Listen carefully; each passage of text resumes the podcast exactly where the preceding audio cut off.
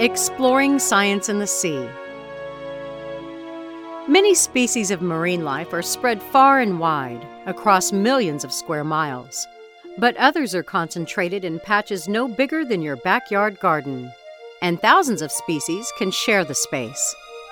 Some of these patches surround small structures known as chimneys, columns of rock that form when jets of super hot water shoot up from below the ocean floor.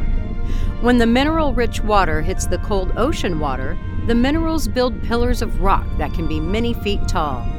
Microscopic organisms thrive in these environments. Many species are found around chimneys across the world, but other species are found only in their own little patches. A recent study, for example, discovered more than 150 species around a single chimney that haven't been seen anywhere else.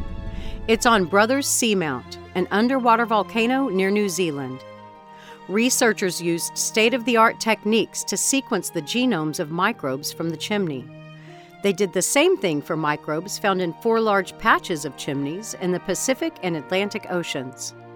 In all, they logged more than 3,500 species of microscopic life. The list included hundreds of species that had never been seen before. The study also found that many of the organisms depend on each other to survive. Some, for example, can't get all the nutrients they need on their own, so they depend on other organisms to provide those nutrients in their own little garden patches on the ocean floor. Science and the Sea is a production of the University of Texas Marine Science Institute and is on the web at scienceandthesea.org. I'm Holly Brawley.